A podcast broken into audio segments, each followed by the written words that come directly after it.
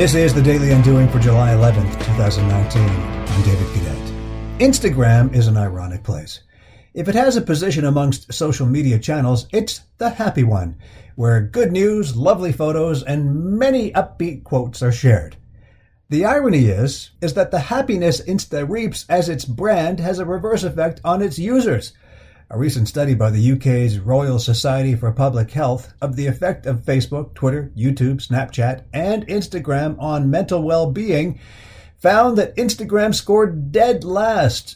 But to besmirch Instagram or any social channel would be to relieve ourselves of responsibility.